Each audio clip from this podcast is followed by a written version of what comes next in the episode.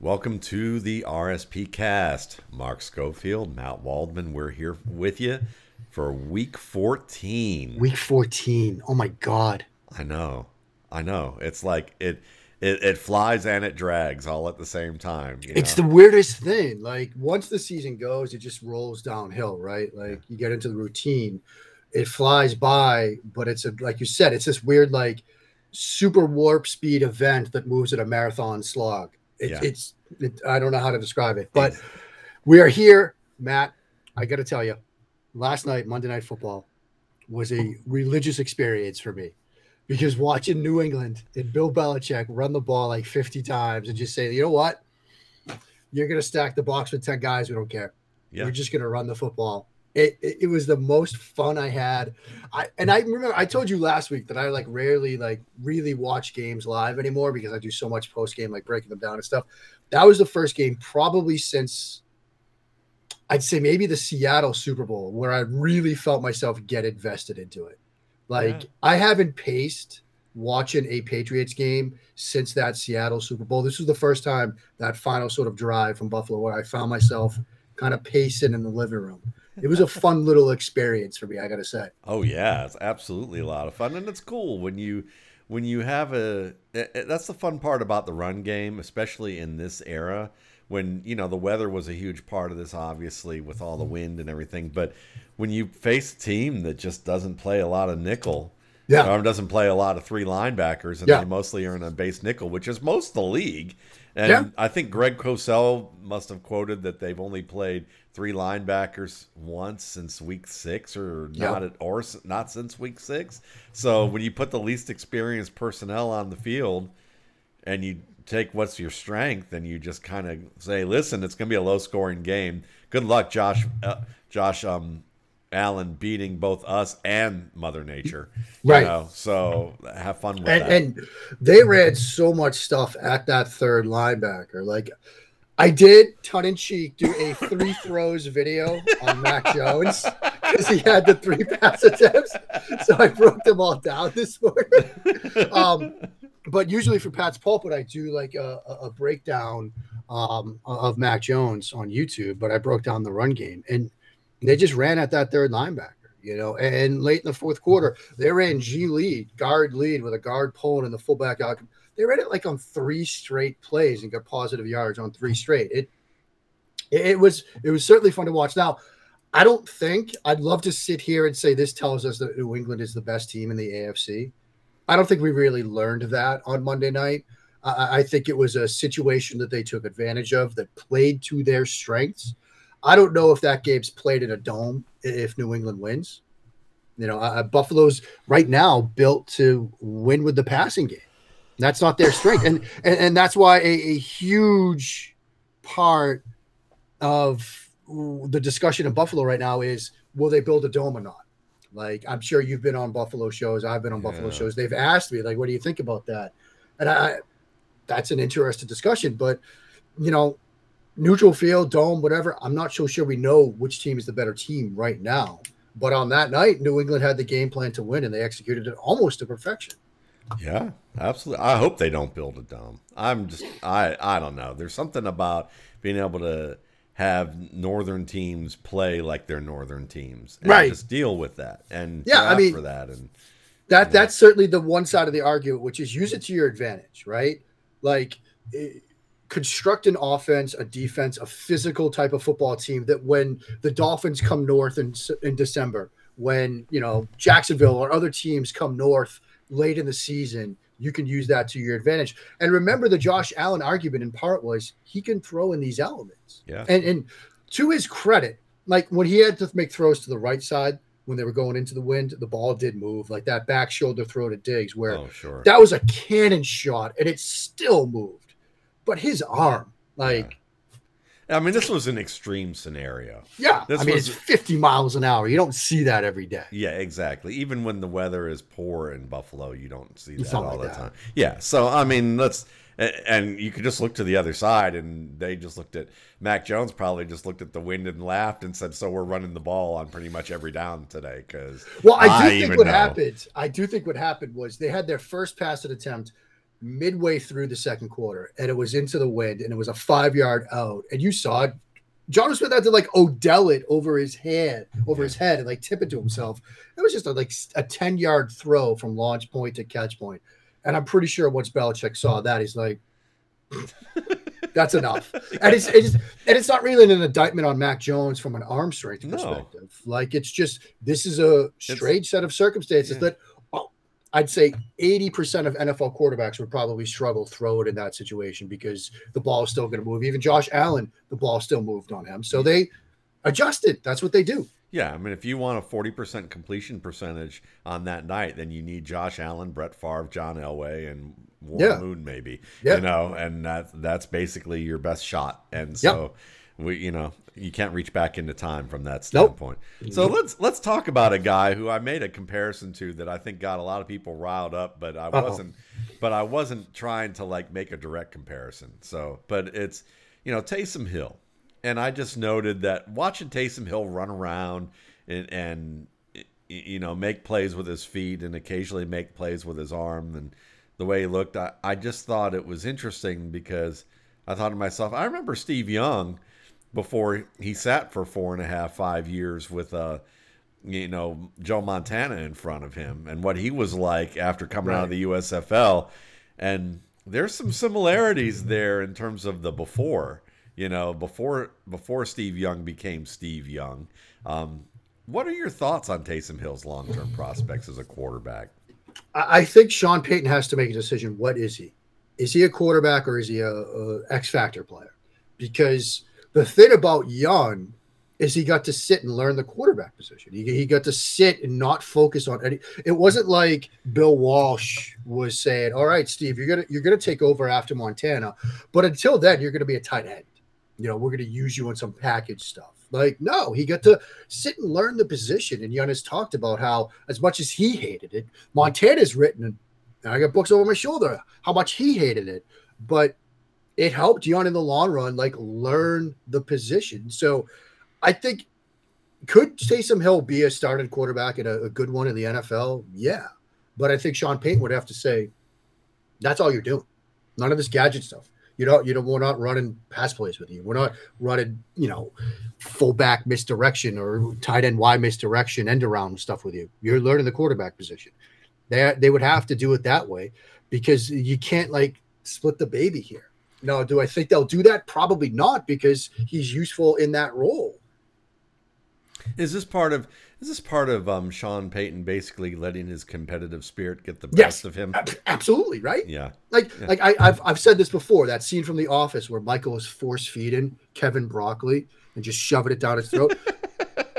That's Sean Payton with Taysom Hill to everybody else. He's like, I could do this, and you're gonna like it. And I feel like that's how it is because so many people, myself included, I've been like, you got to stop this taste. You can't take Drew Brees off the field on third and two for Taysom Hill all the time. Like, like he's just force feeded because Sean Payton maybe thinks he's smarter than everybody. In, many ways, he is. He- Yeah. He's an NFL coach. I'm a dude in front of a microphone.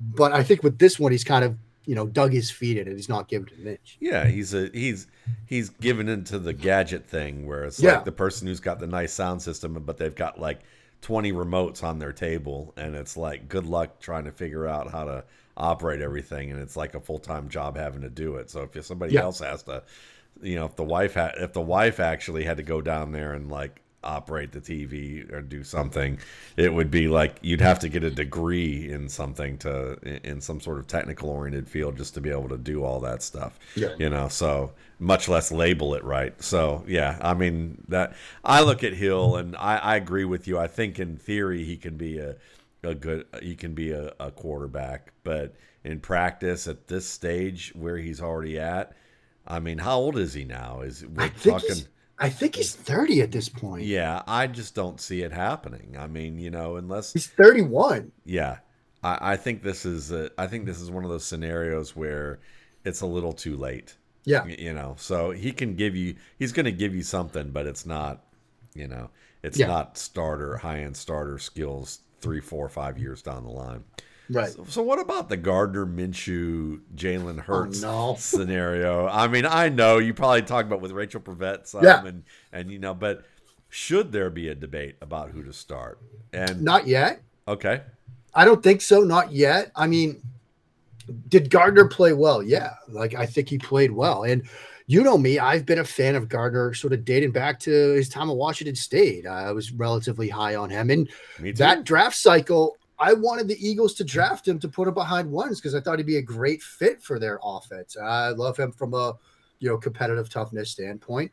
Like I thought he played well. Some throws were, you know, the second touchdown to Goedert, for example, was kind of underthrown, but he put it on him. It's general accuracy downfield, but it was also against the Jets. And you know, I, I think had he done this against say the Giants a week ago or you know, if he plays in two weeks against Washington, which has a good defense, now that they've sort of adjusted Landon Collins in his role, then maybe you open the door a little bit. But I, I still think that, you know, this is a, a, team that can be successful with Jalen Hurts. And what Hurts offers this entire offense from a conceptual standpoint with what he can do with the run game, I, I think that's where they want to be. So I don't think we're there yet. But if Minshew has to play again and plays well, and or if Hurts struggles and they have to sit him down, then we might sort of be there for the stretch run. Yeah, I mean, to me, this really is the plan here. From that, it seems to me that the Eagles had is again they identified that Minshew was a good fit for their offense in yeah. terms of what their offense is um, on paper.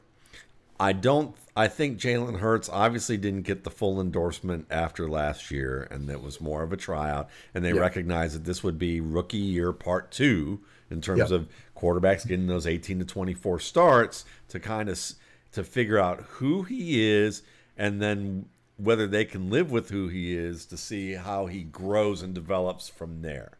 You know, because I think it's that 18 to 24 starts that allows the player to acclimate to the point where you can say has he acclimated to the point that he shows what he showed on college tape?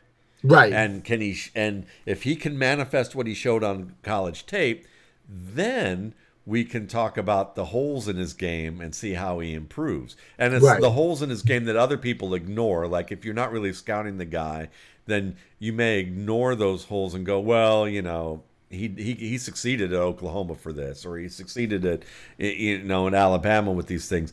But then when you project to the NFL and say these things are going to be problems, those are the things that we're looking at from games 18 to 24 on, you know, right post 18 to 24 and see if he can make incremental improvements and and develop from there. But the other things are the first 18 to 24 is the baseline. So that said, you know, I think Hurts they know Hurts is still in the middle of this. So Hurts has obviously the, the greater upside. You know, he's got the bigger arm, he's got the the better ability to run. You know, Minshew can move and maneuver and and buy time. And Minshew's wiser about it than Hurts is. Yeah. You know, absolutely wiser about it. He's more accurate in the middle of the field than Hurts is right now.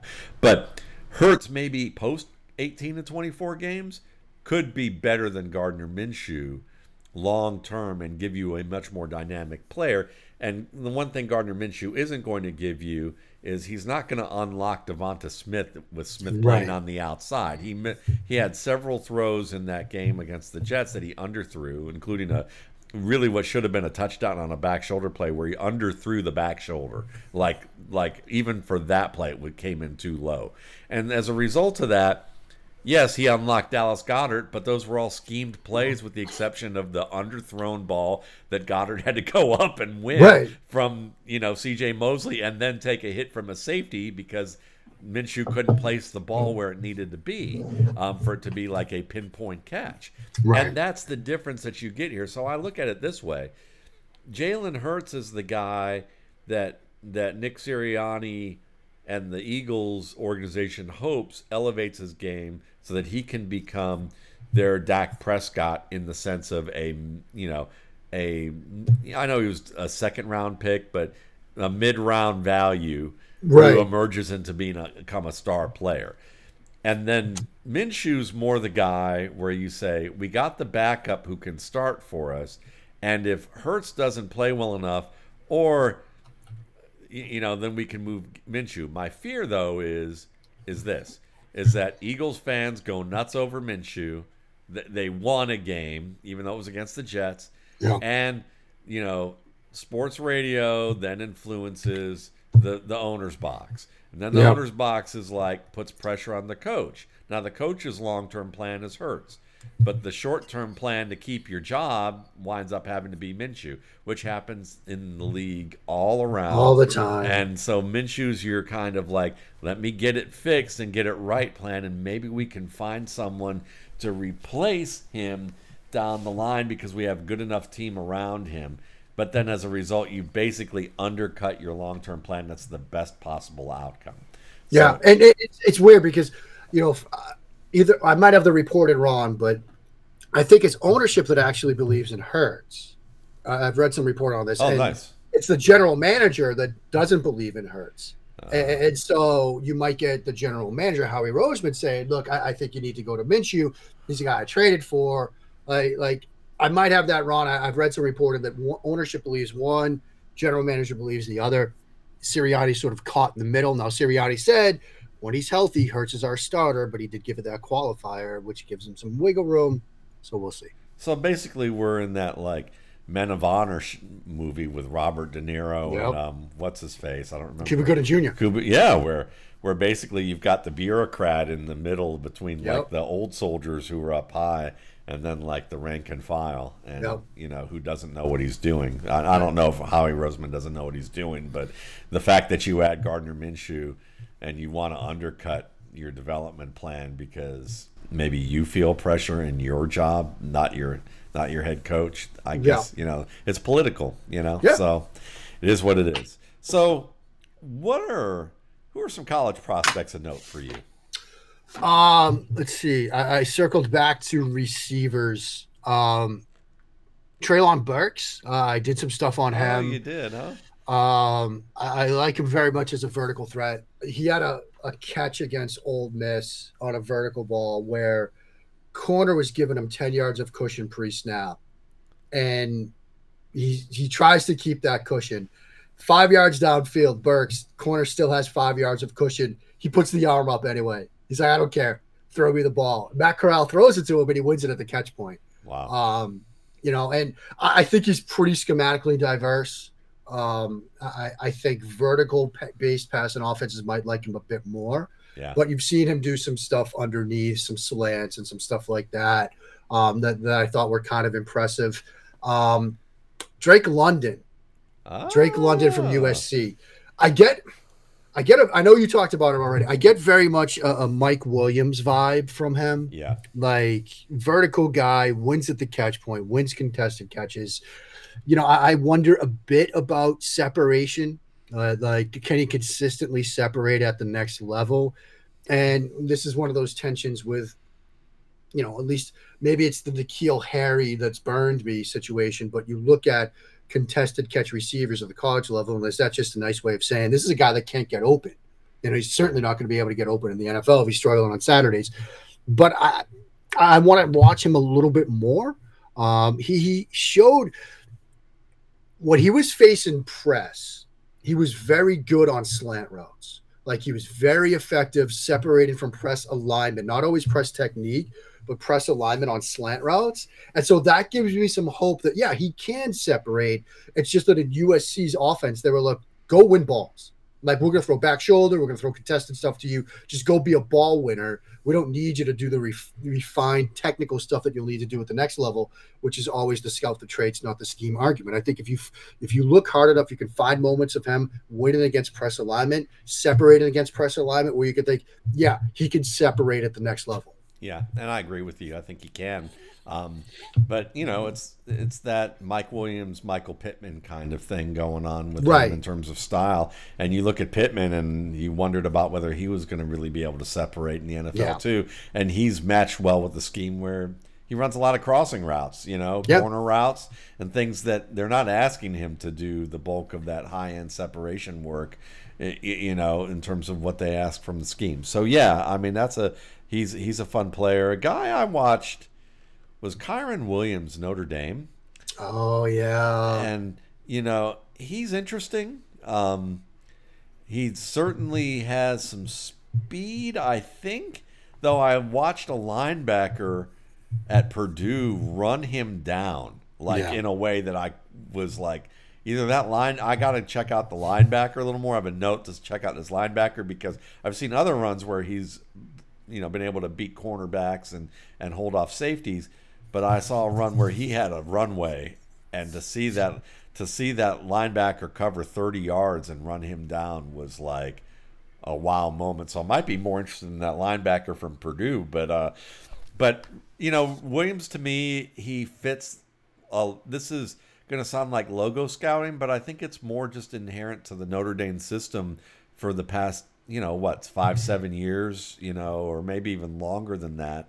Um, I think it's the same system that essentially even CJ Prosise was yep. was in, and it's they like they're good with gap plays, but they're not very good with with zone plays. And Kyren Williams is no exception. He's like a good gap runner. He's a good run to space player, but ask him to press a crease and he it, it's not even a nominal like press in the direction. It's like the minute he sees an opening, he even if he could manipulate it by pressing two one to two or three steps towards the line yeah. he just won't do it and he he takes away yardage from his gains as a re- result of doing that so i wasn't overly impressed with Kyren Williams. I think he has some NFL skills to his game, and I could see how he'd fit in a duo or gap scheme. But yeah. that's um, you know, that's where I am with him. That I was a little bit on with. A guy that I did enjoy watching was Tavion Thomas out of Utah, who's a who's a former stud running back out of Dayton who went to Cincinnati. I guess it didn't work out. Went to JUCO and was homeless for a little while, and yeah. now he's like with Utah, and he's he's a limited athlete in terms of his ability to bend and make hard cuts, but he's a downhill zone runner you know, I think of another Utah back back in the day by the name of Mike Anderson, who yep. was big, strong, and could get through the hole fast. And Tavion Thomas has some of that. He's got some cut. But he's a good cutback runner, um, and he's he's a guy that um, if he can learn to hold on to the ball, that was his biggest problem. Like they had a huge issue with him. He averages a fumble, I think, every I think 50 or 40 something attempts, which is extraordinarily bad. Yeah. But he's gotten better over the course of this year. He had like nine fumbles, I think, prior to this year in his career. So he's fascinating in terms of maybe a late round guy who might be able to give you something if he shores up some of the some of the, the issues he has with ball security. Now this reminds me, I've been stalling because I give Mark a list of like of like plays. And so like I was I was trying to rack my brain as we're going through this why I asked the first question on our list, and I couldn't think of the the example I had for it, so I stalled. I finally figured it out because okay. I was looking at my screen, which is what's your least favorite offensive play that's common to NFL playbooks? It's a Shanahan design that he calls both run back. Um, I, have seen obviously the Niners and some of the other Shanahan McVay teams run it. The Giants have loved to run it over the past couple of years. I've, I've seen Chicago run it, and it's an under center, maximum protection, play action, pass and play. Now, right there, you've got me hooked. I'm in. We're going under center, play action, maximum protection we're taking a deep shot downfield, baby. We're going to hit you over the top on Yankee or post over, or maybe it's going to be the burner adjustment where instead of post over, it's over in a corner route. You, you saw a big play from Herbert to Mike Williams on burner this week. But no, what's both run back, Mike? I mean, Matt, Mike. curl routes. That's it.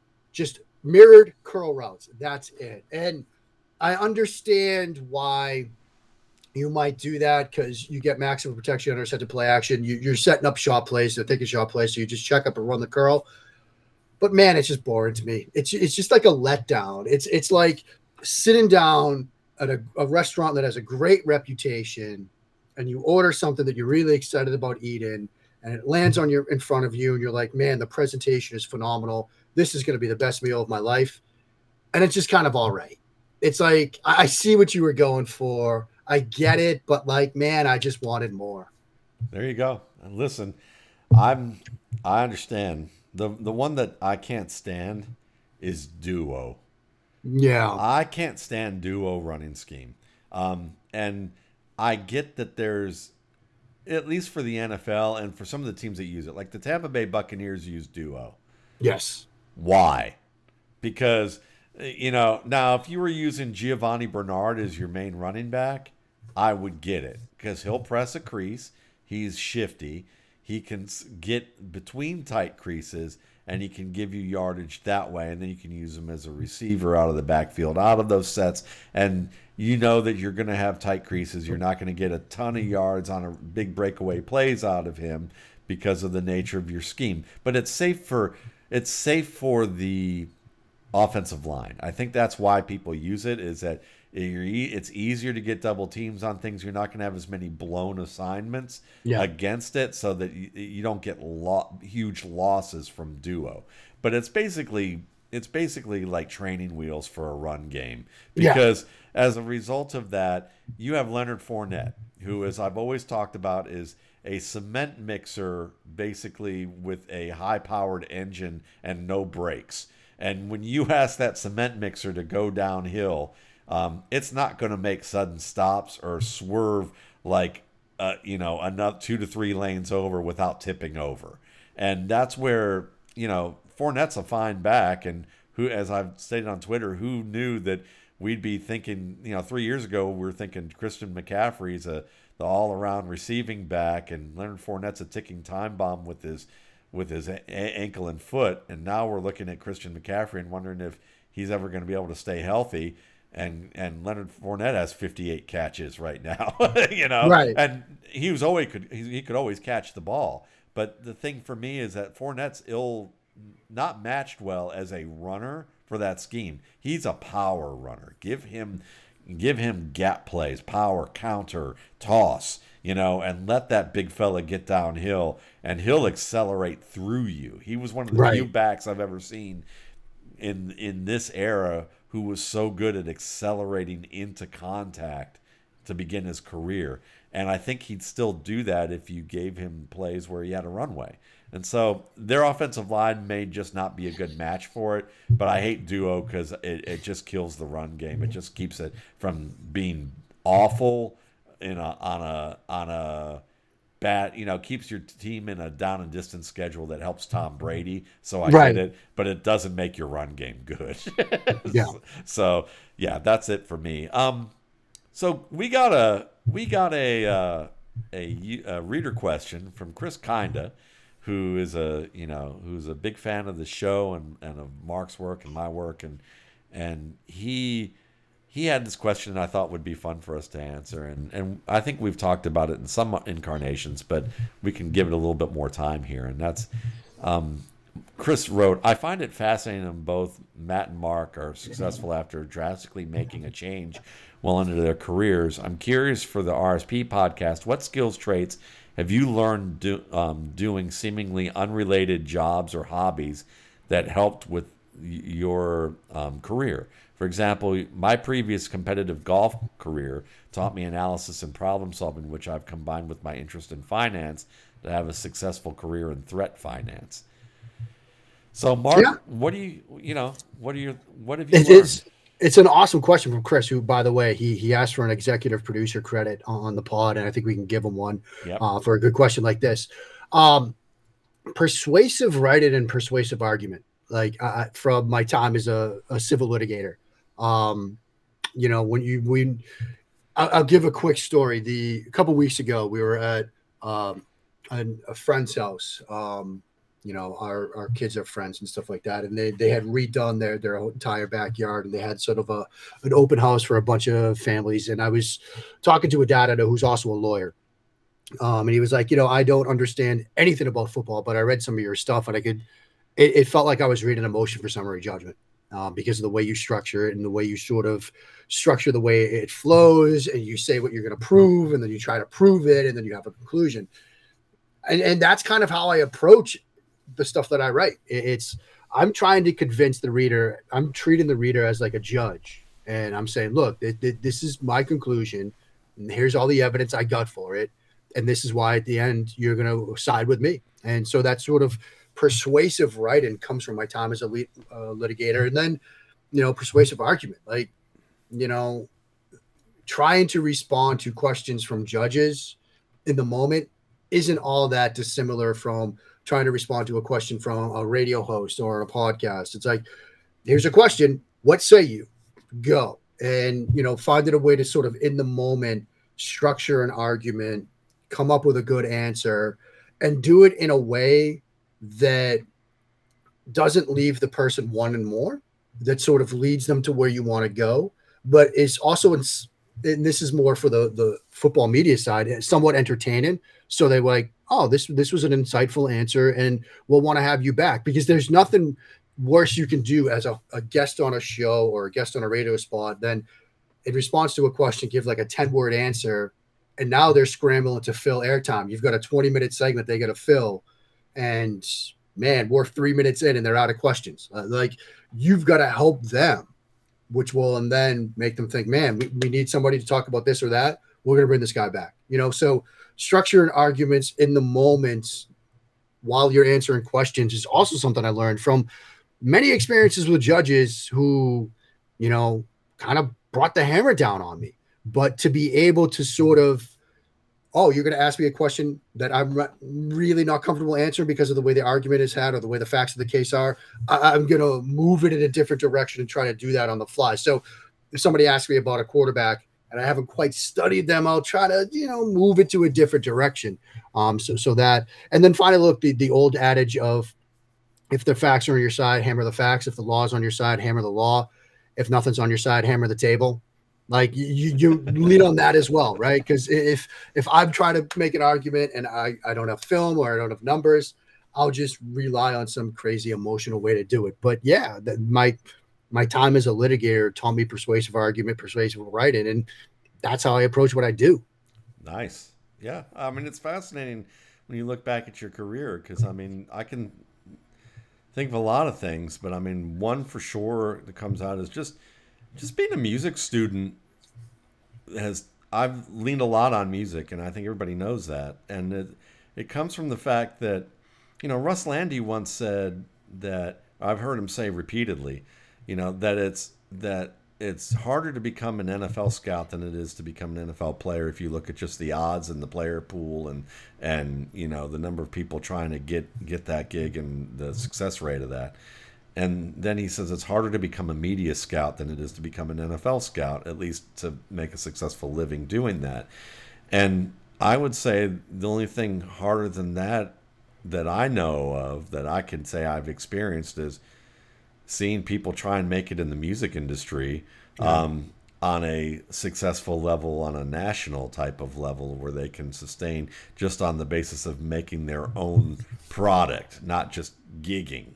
You know, yeah. I mean, gigging is hard enough as it is. Mark can attest to that. As a guy, he's a he's like a successful gigging musician who's hired by, uh, you know, some some national and regional acts, you know, and to to do work, and that's a that just like there's some great musicians out there that you've never heard of who do fantastic work, you know, or you've seen, but you, you may not see them on TV, you know, yeah. and, you know, so, you know, being in an environment around a lot of musicians like that who went on to those types of careers, both national, Grammy nominated, Grammy winning, to people who are just ma- you know who are making good livings gigging you know playing your local weddings playing at events um, that you see all around your town or uh, you know or then occasionally we'll get a job with a national act when they come through. Um, trying to play music at that level i learned a lot uh, about the similarities between especially the music i wanted to play which was basically improvisational music which which includes jazz, um, R&B, funk, you know, rock and roll, things like that, Latin music. You learning some of that or getting to, uh, exposed to a lot of that, you realize that learning your instrument is a lot like learning technique as a as a football player.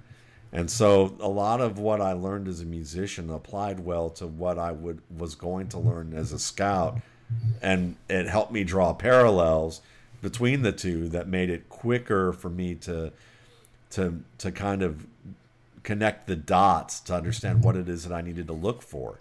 Um, and it continues to be something that I draw from. And now that I've gone back to starting to play music every day and I practice you know, I I practice like at one, two o'clock in the morning until about five or six in the morning and try and get some sleep.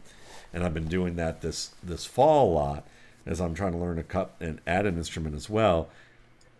You it reinforces to you the kind of practice and work that players have to do in addition to what it is that they that they're doing, you know, in on in a team environment. Yeah. So I'm kind of learning things like that. I'd say my management career, I had an unusual career in the sense that there aren't, you know, there's a lot of call centers out there, but I started when the call center industry was still really just getting underway.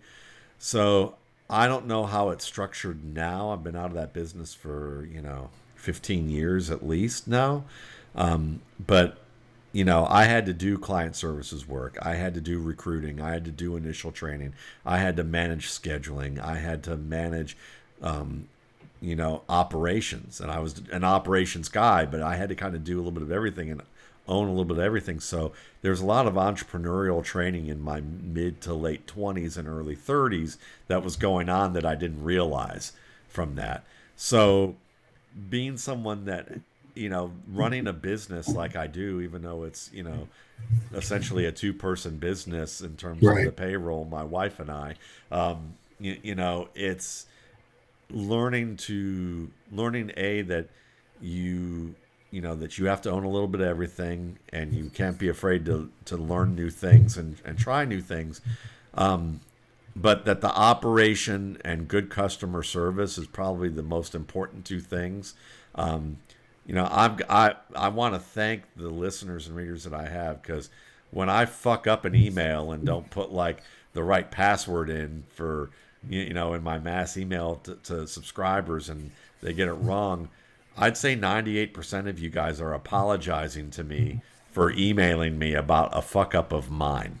Um, yeah. Which I probably would have paid thousands of dollars to get the customer service that I have. And a lot of that is I've learned – how to do that through teaching people how to provide customer service. So I try to do it with a sense of humor um, that I probably wouldn't be able to have taught other people and keep it in the style of who I am. But having that level, having the kind of customers, um, learning that you attract the customers with the kind of product and brand that you present, um, and th- how to use that to your advantage. And I would say that I'm very happy with the customer base I have because of that fact, and it's something that I learned through this gig. Um, I also learned through both of those gigs that criticism you have to forget, you have to remember to apply and apply it, but you need to forget about it after you've applied, after yeah. you've applied it or after you've figured out how to use it because you have to have kind of a cornerback mentality with mistakes. Yep. You know, you know, you, you, go, okay, well, I screwed that up. I'm sure we'll look at that in the film room later, but it's time to move forward. Um, because if I'm pointing fingers and blaming or doing, and this applies well to anybody even playing fantasy football or in life, it's just like right. you certainly have reasons that are outside your own control. But if you continue to harp on them to the point that you're not focus on what you can do to be better, then all you're doing is whining, you know, yeah. at the end of the day. And it's so there's things like that. Um, I would say, it, you know, those are probably the ones that come to mind the most. Is that is just you know, and I wrote before all of that, so it's you know it's those those jobs applied to this one. It's really the same gig, yeah. you know, in terms of writing. Um, but uh, you know, maybe one day I'll have a career that'll teach me how to speak a little bit better. So no, once that you speak really well, fun. my friend. No, I mean to, to the music. One of the things that I've always been in awe of with your work is your ability to use music to relate to readers because that's everybody has music they listen to. Everybody has an experience with music, and to be able to take that and use it to relate a topic or a trait or a player or a scheme in written work is phenomenal. It's one of the things that you know when I, I see you go on a in a piece on a musical tangent. I know it's like we're going to church, friends. Buckle on in. Um, it, it's so impressive the way that you can do that. And so, yeah, the, the music student stuff is incredible. And anytime you you strap in for a musical reference, I'm all in. Well, I appreciate that, and I think a lot of that still comes from probably even the call center days because when you have to wear that many hats, you start Yeah. to see across things, and I think it's I think when you get trained to, it's it's like for an athlete with their cross training. When Yeah. you can, when you played basketball and you played baseball or volleyball, you can learn new tasks as you apply them on. You can see the connections, and I think that those types of experiences and helped enforce this. So you know, I can joke. You know, I can joke around and say, "Family, you know, you thought I was never gonna like, um, you know." have like anything in life because I kept trying so many new different things and why don't you just settle down and and find something and just get a regular job like everybody Right. else. I'm like, well, I was just it turns out I was just I needed the training. You Yeah. know, that's Yeah. kind of where it went. So, um let's talk about evaluation a little more. I had this thought on this quote I saw on Twitter because I, I wrote it, but it was but but I, but I wanted to talk about it here because I think it's I think it's important to this kind of type of the work we do, which is when evaluating players, the opposition is the variable, but what the player does within his control to create potentially positive outcomes is the constant. And I wondered how, you know, could you talk about how you apply that or think about that when it comes to quarterbacks or, or any position that you Yeah, I mean, uh, my my initial gut reaction was the Drake London conversation, right? Which is, you know, some weeks he'll see maybe more press alignment or even more press technique. When other weeks he's seen a lot more off coverage. Okay, well, how does he then use his skill set to separate, to make plays, to get open, you know, to to finish plays? And so, you know, that's an example from the receiver position, but but from the quarterback position, you know, it is similar, right? some teams will be more static up front, more static in the secondary, and they'll give you a much cleaner picture of everything pre-snap. You know, maybe they don't blitz you a ton. Other teams will they'll spin their safeties more, they'll blitz you more, they'll adjust more. Like, are you wildly are you a wildly different quarterback against one team versus the other? Or can you manage things pre-snap, post-snap to make the best educated decisions with the football once you need to make that kind of decision? And so yeah, I mean, it, we're talking about analyzing traits. And, you know, we talked earlier this season about our sort of evaluation process, right? What kind of games do we watch? You watch weather games. Mac Jones Monday night, that's a weather game. Okay. You see how they handled him. Maybe that makes you think something about him. Maybe it doesn't, but that's a weather game. Kenny Pickett, I see it now. I can see it coming down the pipe. The hand size debate is going to be an issue with Kenny Pickett. Well, watch him in colder weather, watch him in rain, snow. He played in Pittsburgh. Has he had problems with the football in the pocket? Has he had fumbles? Has he missed throws because of his hand size? I would say no, but do the work, you know. And, and so you're looking at traits, the the elements, the other teams. Those are the the variables. The constant is the quarterback, him or herself, and how they handle those moments and how they respond to those external factors, whether they be defensive teams, schemes, weather, elements, whatever. Yeah, and I think this is a very important or essential point to scouting that often comes up when you're looking at players at the difference between good and great. Yeah. And and sometimes it doesn't matter if it, the player is good or great if he's got great surrounding talent. A good Yeah. example is Mark Ingram. Mark Ingram was a running back who had, I believe, when he's played at least 15 games, he's been a top 10 producer at his position three out of the four times that he's done that, or four out of the five times that he's done that. Um, and so that tells you something right there that he's a good running back. He was a Heisman winner, obviously. So, you know, he can play. Now, is he Jonathan Taylor? Is he in the same realm as what Jonathan Taylor has shown thus far? I would argue he was never in the realm that Jonathan Taylor is showing thus far, even though Jonathan Taylor also has a great team around him. Yeah. Um, but does it matter, really, at the end of the day, for a team or even a fantasy team, if the player is good or great, if they're both, if they're, if you're with good surrounding talent? I would say not really, unless you're looking for the difference between getting a, you know, the top one, a, an elite production and top 10 production, which I'd say you're aiming for bullseyes that that maybe you shouldn't be aiming for when you're building a team. If you build a great all-around team, you're likely to hit the real bullseye, which is win your championship, as opposed to hitting the bullseye on one position, which costs you, you know, three other positions, Right. and you're not as, as strong of a team. So I, I say that because when I look at this variable of between good and great, though, you know, a lot of it depends on fit, but you know, people I think miss out on this a lot because you you know Javonte Williams had the best game of any running back this week if you look at it from a fantasy perspective. Right.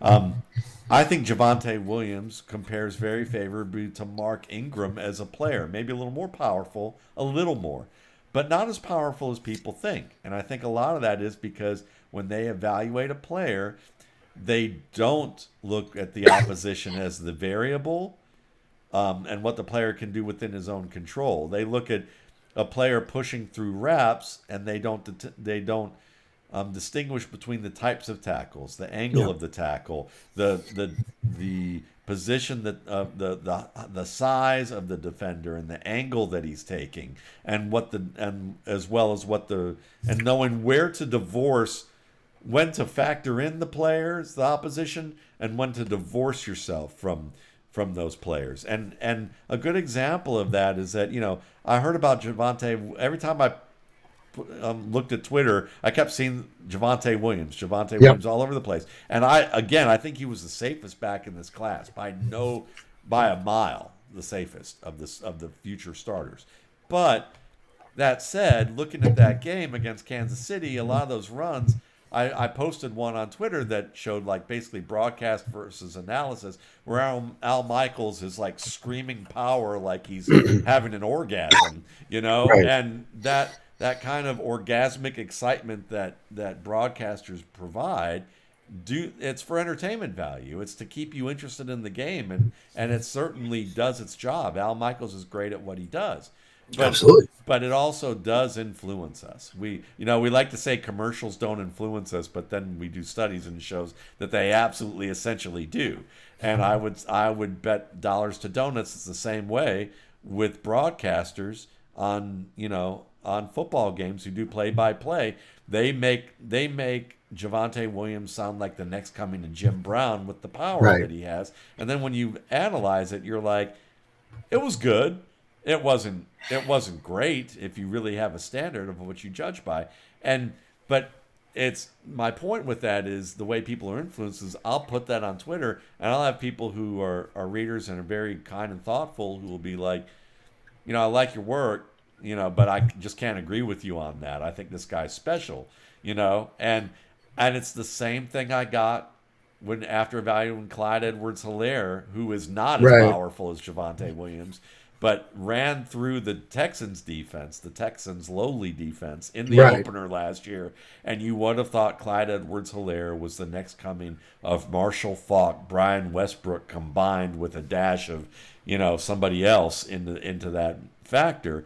And now everyone's like completely down on Clyde Edwards Helaire and like, you know, I saw um, Josh Liskiewitz at PFF going basically saying, please God, let Darrel Williams don't don't you dare take Darrel Williams off the field for the Chiefs. You know, Right. it's switched to that level of like that tenor of the argument, and it's like I think a lot of that has to do with that when we evaluate, we aren't doing enough to divorce ourselves from the factors that the opposition bring and knowing when to include it and when to divorce ourselves from it. And as a result, we get too caught up in the hysteria of seeing things that we actually should be incorporated into our evaluation. Yeah. All right. So let's let's pick two positions and explain, you know, explain to our audience something you observe with those two positions in the NFL that's low-hanging fruit for them to improve upon. And what would you prescribe for them to improve? Yeah, I mean, let me think. I'll, I'll go quarterback, wide receiver. Obviously, that's kind of my wheelhouse. I mean, I, I think with quarterback, you know, something I am seeing. I actually talked to my dad about this over the weekend. Arm slot from quarterbacks. Uh, I, I think, you know, because of the RPO game, because of the playing off outside the pocket offensive structure, we've become enamored with dropping the arm slot, and I think it's almost come to the detriment for some passers. I mean, again, I, I, think the world of Lamar Jackson. I think he's one of the game's most dynamic quarterbacks, one of the game's best pocket passers. I, I still believe that. But he's really dropped that arm slot to the point where it's that's not where he throws from. He looks more like Bernie Kosar than other NFL quarterbacks. So that's why slot, I liked him so much. There you go. But the, the and by the way, Birdie's commercial with Baker is hilarious. Yes, I is. will say that. Yeah. Birdie's commercial with Baker is yes. absolutely hilarious. Baker's good in that. Baker's great in those commercials. Yeah. I love him in those commercials. I do want to see him get evicted. I do want to see. Yeah. A, I want to see an eviction from the house, but but uh, I, I maybe a good landing come, spot or a moving day. Yeah, I think that will come if he signs an extension. They'll do it sort of tongue in cheek. I, yeah. I think that would be pretty funny. But yeah. Lamar has really sort of dropped the arm slot a lot to where it's really like ear to side arm. And I, I, and maybe that's working for him. That's where he wants to be. But I do think we've kind of become enamored with dropping the arm slot, sometimes the detriment of quarterbacks, where you're trying to do it too much when you should have that more consistent release point and have that club in the bag. And obviously anything mechanical, that's an off-season fix that you're going to have to work through with private quarterback coaches and all that stuff. But yeah, I mean the arm slot with quarterbacks. And then you've talked about this a lot, so I'm going to be brief here, but just hand technique at the catch point for receivers. I mean, that's probably what you have teed up. So I'll step aside. But I mean, when you're, you know, trying to catch a ball above your waist with the pinkies like down, or you're doing this below the like, just hand technique at the catch point. Yeah, that was uh, obviously you're absolutely there. It's like clapping on the ball. Learn not to clap on the ball.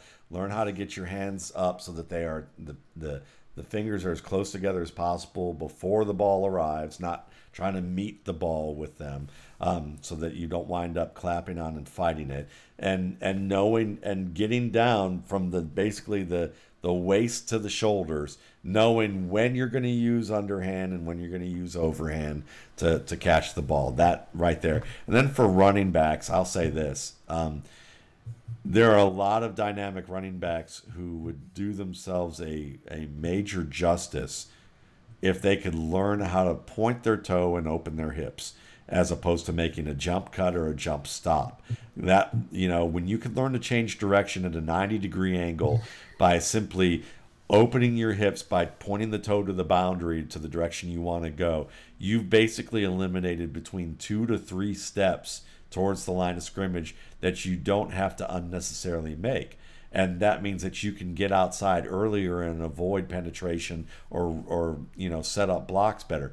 And by setting up blocks better what that means is now you can add those two to three steps back in by pressing the crease deeper. Because once you have confidence in the fact that you can change direction fast enough by pointing that toe and getting outside rather than making a jump stop or jump cut now it incur- that the next step will be I can get into the lineman's back on a zone play and press the inside shoulder or outside shoulder and then make that quick change of direction. Um, and it doesn't cost me as much space. It will open the blocks further, and I can develop a trust in that situation happening. But before that happens, you've got to be able to be confident in your ability to change direction because that's what's gonna that's what will ultimately stop you from pressing a crease. It's like the the it seems like the root thing to start with would be to press the crease tighter. Right. But it's actually backwards. If you can have confidence in changing the direction, then you're going to be more um, have more faith in pressing the crease um, deeper into the line. So, listen, you you know we're going to poke fun at Dan Orlovsky. You can. I, I saw his pizza thing, and he literally said, "I think I." He said, "quote." You know, I think I'm, you know, I think I'm gonna. I should maybe should I quit my job or I think I should quit my gig to start a a, deli- a food truck. And he showed yeah. a picture of pizza. Now, it could have been really tasty pizza. Yeah. But but it didn't look all that good to be honest. Yeah. Like it wasn't like a it wasn't food porn on the level that you see on Instagram or other people's things. I mean, so it, it it looked like a very strong example of a lack of self-awareness on the food scene for himself there on that end. So I just thought we'd offer some alternatives. Yep. So based on their food picks that you've seen from analysts, which analysts make your shortlist? And I'm going to lead off. I'm going to say, listen, Josh Norris. If you've seen Josh yes, Norris's, that's a great call. Josh Norris's Instagram Oh my God! Like that's that's a mouth-watering set of pictures right there because he's I don't know what he's doing, whether he's ordering in at a, from fine restaurants or he's making that himself, and I think he's making it himself. That dude can burn in a kitchen. That is Yeah. some that's some fine work. And I got to say, um, you know, his buddy Matt Matt Harmon, you know, Yep. Matt Harmon does pretty nice work himself too. If you're into the already came out to and doing stuff with me, you know, he's Yeah. someone that he's also someone that does a really nice job. Who are your two? Yeah, um, you know, I, I often live by the rule of never post plate. Like it's not going to go good for you. Like it's just not going to go well for you. It- It's a risky proposition. But two that do stand out. One is Ted Nguyen from the Athletic. Yeah, And if that's a great talking- call. If you're talking pizza, he's got like the brick oven that he built. Like he's got it down. He's got the pizza stones. Like it just he always does very good work. And so if you're talking like a pizza food truck, Ted's definitely the guy. Obviously, look, Josh and Harmon are incredible. They're two great picks. But another guy I'll go recently joined PFF, so he's been getting me coached up, getting us coached up in the group chat about the uh, the Cincinnati uh, uh, food scene. Trevor Sikkema, because Trevor Ah. is always out. You know, whether he's out with with Alyssa, God, Trevor, will you please propose for the love of God? Um, but yeah, um, whether they're out to dinner together or if he's on his own or if he's out to dinner with, with buddies, like he made like he taught himself how to do um carbonara recently and i'm a huge italian food guy i love making carbonara he did that recently um so yeah i mean trevor sikkema he's a must follow on the gram trevor's great on social media anyway but but for the food picks, plus you get pictures of marvel their, their marvel their dog who's adorable uh, but trevor definitely as well would be a pick So Trevor needs to learn how to stand in the pocket. That's what he needs to do, huh? I have I have a post-it. It's not here right now because I got a new monitor set up. That I have two things that I have to do every day. Two things. One, I have to shame my friend Shane Alexander into working out, and two is to shame Trevor into proposing to Alyssa. As a matter of fact, I'm not the only one that lives by this because Trevor has this thing where when the Buccaneers are at halftime, he still does it, even though he's at PFF now. He doesn't ask me anything during halftime of Buccaneers games. And every single time he does this, Arif gets in and says, Are you going to propose today? Like without fail. And Alyssa will jump in and be like, Yeah, Trevor, are you going to propose today? Like it's become a bit on the timeline. Yeah, well, Trevor doesn't want to be known from retreating in the pocket. That's all I no, gotta man. know. You, you don't want to be Jared Goff. I'm telling you, you know, and you and you've got that blonde hair like Jared Goff, so Yep. you know we don't need that. You know, and I heard a co- quarterback coach the other day say to me, "Yeah, the thing about Jared Goff is they ask him, you know, what's your favorite play? He's like, whatever. What, what do you want to run? You know, you don't want to be that guy. No. So you, you know, don't be whatever now. So No. you know, well, all the best to Trevor and Alyssa, and you know, bless Alyssa. That's all I got to say. So, you know, but uh, but you know, that's the way it goes. Um, so, what team was most exposed due to injuries this week? Um, do we say Baltimore? I mean, I, I think that's an easy one, right? And now, I I know a couple weeks ago we talked about what team's going to win that division, and I said Baltimore. I, I think you got to have to move off of that now, even with Lamar Jackson, just because they're so decimated by injuries, and now with Marlon Humphrey down, like this is not like an incredible Steelers offense, but the Steelers were able to win that game, even though Baltimore came close. They've just been so decimated by injuries. I think this week was kind of the tipping point, right? Yeah, yeah, I'm I'm still in denial, but you know that's just because I love to hate the Steelers, so I, can't- Right. I can't I can't go there yet. But I but I see the logic for sure. I just don't want to accept it. Um, I'm gonna say the Minnesota Vikings. Eric Kendricks and Anthony Yeah. Barr were both missing, and when you watch the touchdowns that they they threw in the first half, the the seam shot to Brock Wright, you know the play Yep. to uh, you know some of the other plays that they had that were bigger plays in the middle of the field. It came off play action where Nick Veal um, and and Troy Dye just yeah. overreacted to a lot of stuff. They either jumped gaps that they shouldn't have jumped, or and in the run game, or they just bit on play action and couldn't get back. And there were a couple plays. There was a there's a crosser to um, Josh Reynolds that I'm watching that play and I'm going. Troy Dye was so far behind Yeah. under, and he had the underneath aspect of the pro, the coverage to drop. Eric Kendricks, you don't throw that with Eric Kendricks there. Eric Kendricks will cut you off and make an interception on that. So many of his interceptions come on routes where he's the underneath man breaking, and he's the best at the game at the linebacker position at doing that. And I don't think they would have gotten away with that, or even maybe even looked at it if Right. Eric Kendricks were in the game. So I think that was the one for me. Um, how much does Tom Brady prevent sacks just on the sheer basis of him knowing where he wants to go with the ball before the snap? Because I, I, I was talking to Will Hewlett. We had him, I had him on the podcast last week, and Yeah. he talked about the fact that you know Brady's the type of guy that, or that was Harmon, the the um the safety for um, Oh, Duron Harmon? Duron Harmon, who Yeah. said that Brady Brady knows where he's going before you know before the snap.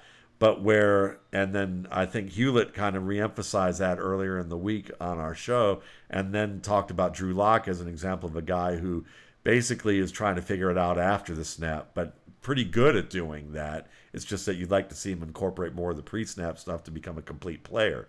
But I th- started thinking about that, or like a Stafford, who's probably a much higher functioning Drew Lock, um, Right. You know, advanced level on that. But you know, does Brady prevent sacks because of him being able to do that? I mean, I think it's a big part of it. It's not the full story because you know there are times when he he, he has to change his expectations post snap based on what the defense does at the snap. So then he relies on footwork. Like his first touchdown to Gronk against Atlanta, like he had some pressure that was coming off the edge that he had to respond to. So then you see the feet and the slide, but he knew where he wanted to go with the ball. And I, I think that helps him get ahead of it so then he can then use his footwork to stay ahead of it. I, I think that's the way I'd sort of put it. His mind helps him get ahead of stuff to avoid pressure and things like that, and his feet help him stay ahead of stuff. Nice.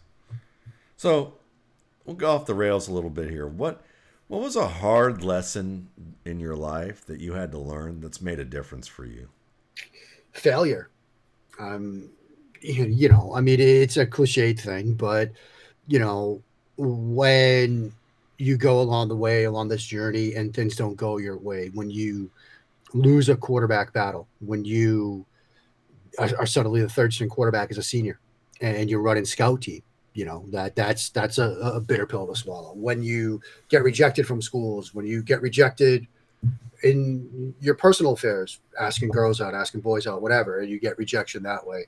Um, fail, failing at a career. I mean, let's be blunt about it. I failed as a lawyer. That's part of the reason I'm here. If I was a good lawyer that w- could have handled practice in law, I'd probably still be doing that, but I wasn't. But how you respond to that, I I think, shows you the measure of who you are as a person and the structure and support of the people around you. You know, because it's one thing, and we've talked about this a lot. It- It's one thing for you to be able to re- respond to failure, but you need those around you to support you during the response. Like, if I didn't have the support of family, friends, wives, children in doing what I do, I'd probably have left this one. Uh, so you need the support of others around you as you respond to failure. But getting back up, responding to failure, handling adversity, handle handling no's, all that stuff, rejection. That's the biggest thing I think I've kind of learned along the way, just in life generally, and even in, in this industry, because you know you get rejection in this industry. You you get rejection when you put together an article, you craft something that you've put hours into, sometimes days into, and you put it out, and it's just crickets, tumbleweed on the timeline because other people have done it better or other people have done different things. And that other thing is the topic of the week. And you're five retweets and one like, like what? Man, you know, that that can sometimes sting too. And so, you know, th- those moments when you're like, "Ah, forget this, I'm not going to do this anymore. Saying no, like telling yourself no, you've responded to adversity before, you'll do it again.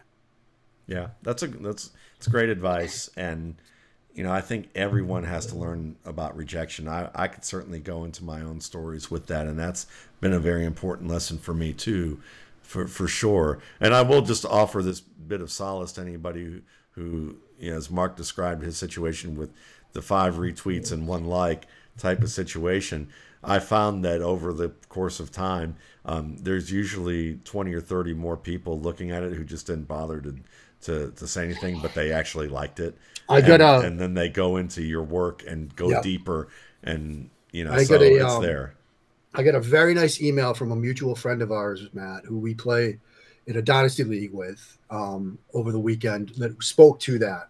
Um, and, and I responded to the, this person, and I can we can talk about it off air because I don't want to just name somebody. Sure. Uh, but that email meant the absolute world to me. But part of what they said was, Twitter's not real. You're right. Twitter is not real. The, there are thousands more people that consume your stuff that might not even see it on Twitter. They see it elsewhere. So, you know, if you're out there, you're, you know, a content creator and you're going through that, man, I, I put my heart and soul into this pod or this video or this article and nobody shared it. People are still sharing it. It just might not happen on Twitter. Yeah, exactly. That's exactly right. Um, I'd say that one of the hard lessons I had to learn in my life was to say no, and to Yeah, learn how to learn how to not be a people pleaser. I was raised, I was raised that the the way that I was raised, I had to learn to cope by people pleasing. That was what would get me the least the the path of least resistance in my in my childhood and it allowed me to be able to have some level of freedom of choices and to be able to avoid stress in my home life. I would say that was the best way that I would put it is and I learned to become an expert people pleaser by the time I was probably 16, 17, 18 years old. Um, very, very good at that.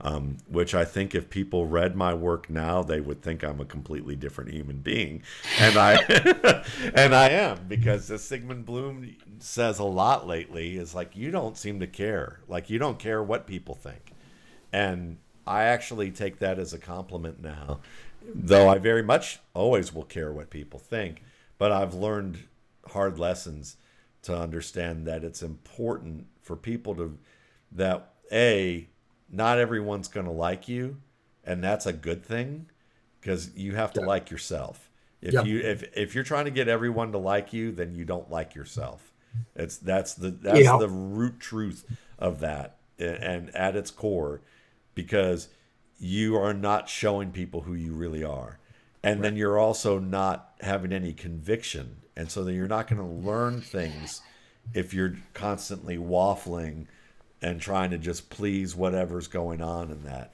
and no one's ever really going to get to know you if you don't if you if you don't take a stand about what it is that you want what you believe in what you don't want Yeah. and and so you know for me i had in my 20s a lot of my 20s was spent figuring out how to say no how to get angry how to be able to you know do all of that appropriately it wasn't that i had an anger problem in the sense of that i was i had a violent temper or that i was mean to people um, but I was someone that just couldn't get angry at all. And so when I did get angry, it would manifest in like psychosomatic illness. You know, I would have I'd have strange like symptoms of illness that like I couldn't get rid of with medication or something else because I was basically burying my anger. You know, and and and a lot of my anger came because of sometimes it was something deeper that I had to like figure out how to resolve in my life.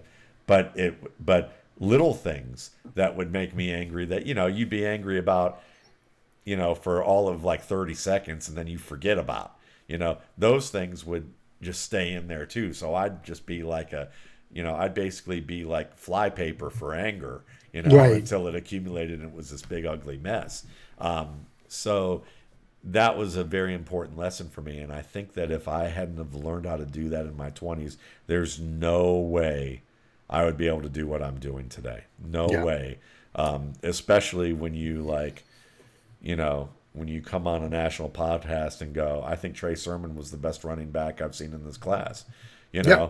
because one i wouldn't have been able to make that statement much less a nick chubb or anybody else um, and two when that doesn't work out for whatever reasons you know, I probably wouldn't be able to deal with it. Now it's just like, yeah, whatever, you know. Yeah. There, you know, it is what it is. There's reasons for that I can talk about. There's things I don't know, and we'll see what goes on from here. And it's just part of my day now, as opposed to something else. So th- that Right. was a hard lesson. Um, are the Chiefs collectively in a malaise? Because were you on ever on a team that just seemed like they were in an emotional funk? I know that we deal a lot with facts and figures and techniques Right. and things like that, but I like the fact that we can go there about you know about this. What do you think they are? I mean, I don't know if they're like collectively in a malaise. I mean, I, I think they're starting to figure things out, particularly on the defensive side of the ball. I, I think the team that it might be more in that situation might honestly be Buffalo. You know, in in talking to some people the past week, doing some Buffalo shows, talking to some people like off air and stuff. There's this sense that the fire that they had last year just isn't quite there, and you know th- th- they've struggled in a lot of close games this year. Obviously, Monday night was a, a very physical game, and you know they they struggled, and part of that might be more X's and O's and scheme. You're a base four two five team, and you to suddenly run that third linebacker out there. You're going to have struggles. Um, I, I think the Chiefs, particularly on the defensive side of the ball, have sort of figured things out, but.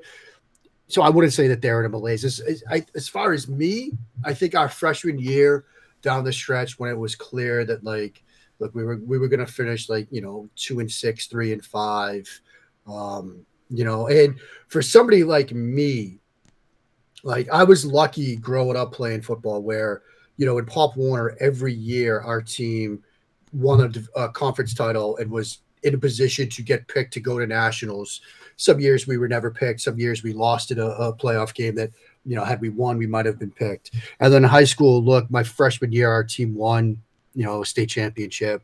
Obviously, I was a freshman; I wasn't part of it, but you were still part of that. And then we were like nine and one, eight and two, seven and three. Like, you know, I had never experienced a losing record on a football team um, until my freshman year. And when it gets to be a cold, gray November in New England, and you're coming out to practice to get ready to play Williams, and you know they're going to beat you forty nine nothing, and you're running like scout team receiver on on Wednesday afternoon to emulate, you know, Williams' best receiver because you're the only guy on the roster that can kind of do that well that isn't a starter on the offense. But then midway through the first quarter, the starting quarterback goes down and you're suddenly in the game running the offense and you're struggling. Like, yeah, I mean, there's a malaise that sets in. But I think for you know teams that have a winning record in the NFL, I, I don't know if a malaise is the way I describe it. I think it's kind of the process of figuring where you are as a team, as an offense, as a defense, and sort of going from there. Yeah, I think they're. I think malaise is probably too strong of a word. I would agree with that. Um, I I think they are fighting through overthinking and examining a lot of things. Yeah. And as a result of that, they might be a little tight at times. I see drops from players that I'm just like, that doesn't happen usually. Like Tyreek Hill dropping a lot of passes, Byron Pringle, who may not be a, a big name, dropping the ball in situations where you're like, that doesn't normally happen. It just seems like this team is prone to making some mistakes that you don't normally see. The seams are showing a little bit. Yeah. I, I'd say I've been on a team. You know, I ran a team in one of my past careers of, of people where I've certainly seen them get into an emotional funk, and that that can happen. And I remember the story. It's like this: is that the the the project that we were running required a lot of analysis before you dealt with customers but you had to do that analysis within a short period of time and you had a lot of information coming up on your screen before you could to, to read and deal with them. So you were dealing with a lot of situational work. Um, it required a different environment than what um, our industry was used to doing at the time. Our industry was born in this call center business. It was born out of sales, so Yeah. a lot of it was telemarketers doing this, and telemarketers like to keep the energy of the room high. So when I first started doing that and managing a telemarketing room, you would have people up on a board talking and talking, and maybe Yeah. that's where I, I did okay learning how to talk in front of people. But you would do that. You do silly things. So I was like Jim at the office playing pranks on, you know, on the other manager on his shift, and we I'd get all my reps in on the act where we'd like take they used to paper clip leads so i would say okay we're going to make one big long paper clip chain out of this bucket so that when he pulls out this bucket and starts handing people paper clips that all of them are connected together so we Oh, spent yeah. four hours literally making a paper clip chain while they're on the phone doing all this stuff things like that. But you would talk and you'd be a little louder and you'd keep the energy level high so that people would sound enthusiastic when they're talking on the phone. And that gets that does keep customers it does generate interest from customers who actually are on the phone long enough to answer it you know? Yeah. so they would apply that to this type of environment that's like i had a manager who came from that as well and one day i, I took a day off from a, a rare day off from this from this project and work and I came back the next day, and all my man, my floor managers were complaining to me that it, we had a disastrous day because the director of our center came down and thought the place wasn't lively enough and started doing the old school stuff that he had done before. It was kind of like, and I'm making a comparison that no way, I'll, put it this way, like a, a a person who studied from the Vince Lombardi playbook and Yep. said we're going to keep it simple. We're going to basically do two to three things and we're going to have a lot of energy and we're going to have a lot of enthusiasm and passion with what we do. And that's it versus say a bill belichick josh mcdaniels where there's a lot of stuff going on.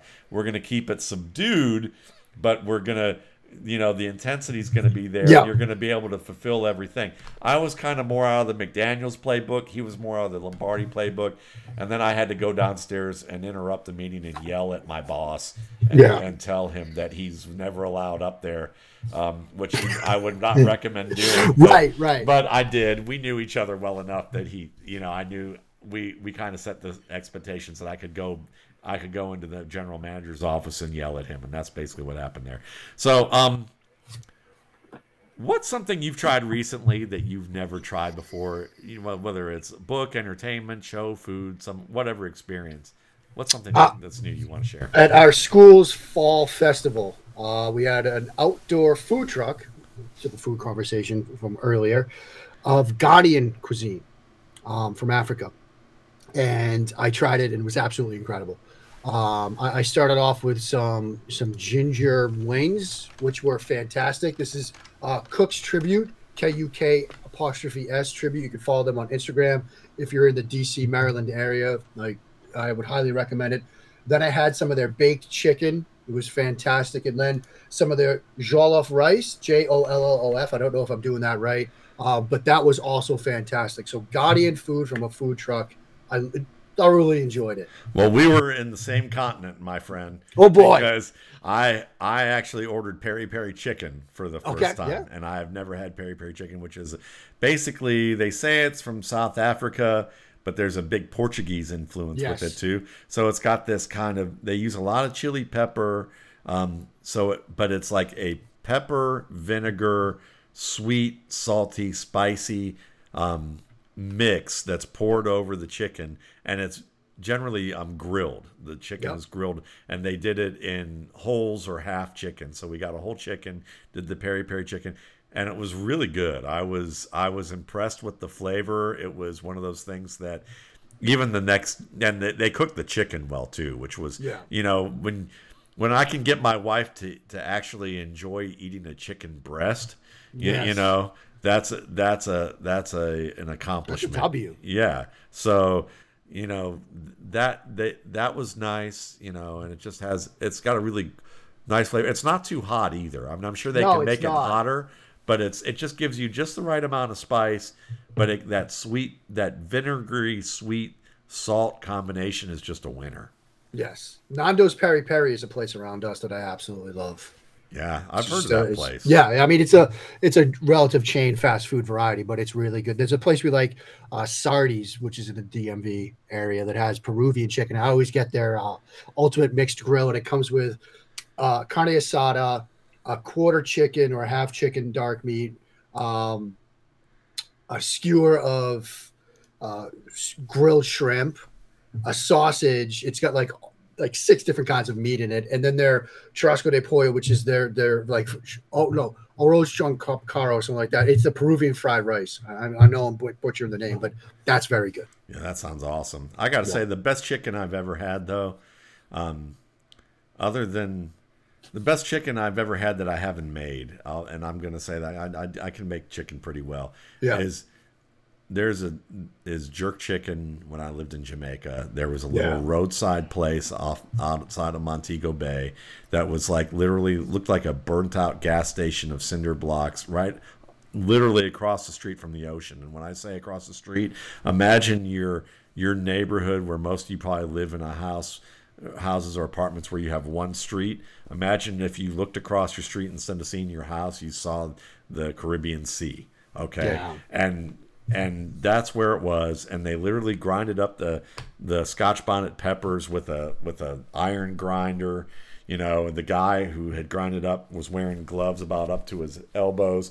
He had a patch over his eye because he unfortunately got some juice in his eye like the last week yeah. Um but the chicken was just absolutely phenomenal and there's nothing like that with some red stripe and some festival and and some of that hard dough bread. Um, you know, it, sounds awesome. It's it, if I if I can figure out that I can retire, if I can figure out a way to cope with the heat, with the weather, I would probably that would be a place that I would consider as a retirement place really? because just the food is the food there is just unbelievably good. So you know, again, you know, Mark Schofield, he's unbelievably good. We, you know, the RSP, I gotta say, it's unbelievably good. good. It's good, man. And I will be coming out with um, a pre-sale for the RSP. I've there decided that I'm not going to do a combo um, discount yet this year. This is we're going to make the second year of the projections. Um, kind of like this year, I just kind of see whether a I'm going to continue to do it in 2020 um, to, I'm going to do it in 2022, but whether it's going to continue to be a long term thing. So I don't want to bundle it yet, um, and I want to I want to kind of get it better from an operational perspective for myself in terms of the time period of, that it takes to do it and things like that so that I can really lock it in before I decide to commit fully to it. But so far, people seem to really like it and have been happy with the product. So I'm proud to announce that we'll be doing it again. That'll be available for um, twenty four ninety five, and so if you just want the pure answers to the test, twenty four ninety five. If you actually want to read the study guide and learn about the, the product, which most of you seem to do, um, then you know still going to be available for twenty one ninety five most likely. I may do a price change. I've I've got it. I've got a, about a week or two to decide. I know that my buddy Christopher Brown, who's listening to this, is like, um, stop giving it away. Stop telling me to stop giving it away. Yeah. So um, that may that very well may happen. Um, but again, you're still going to get a great deal out of it, even if I do, uh, you know, do a price change with it. Um, you can find it all at mattwaldmanrsp.com. Thanks again, guys. You guys have a terrific week.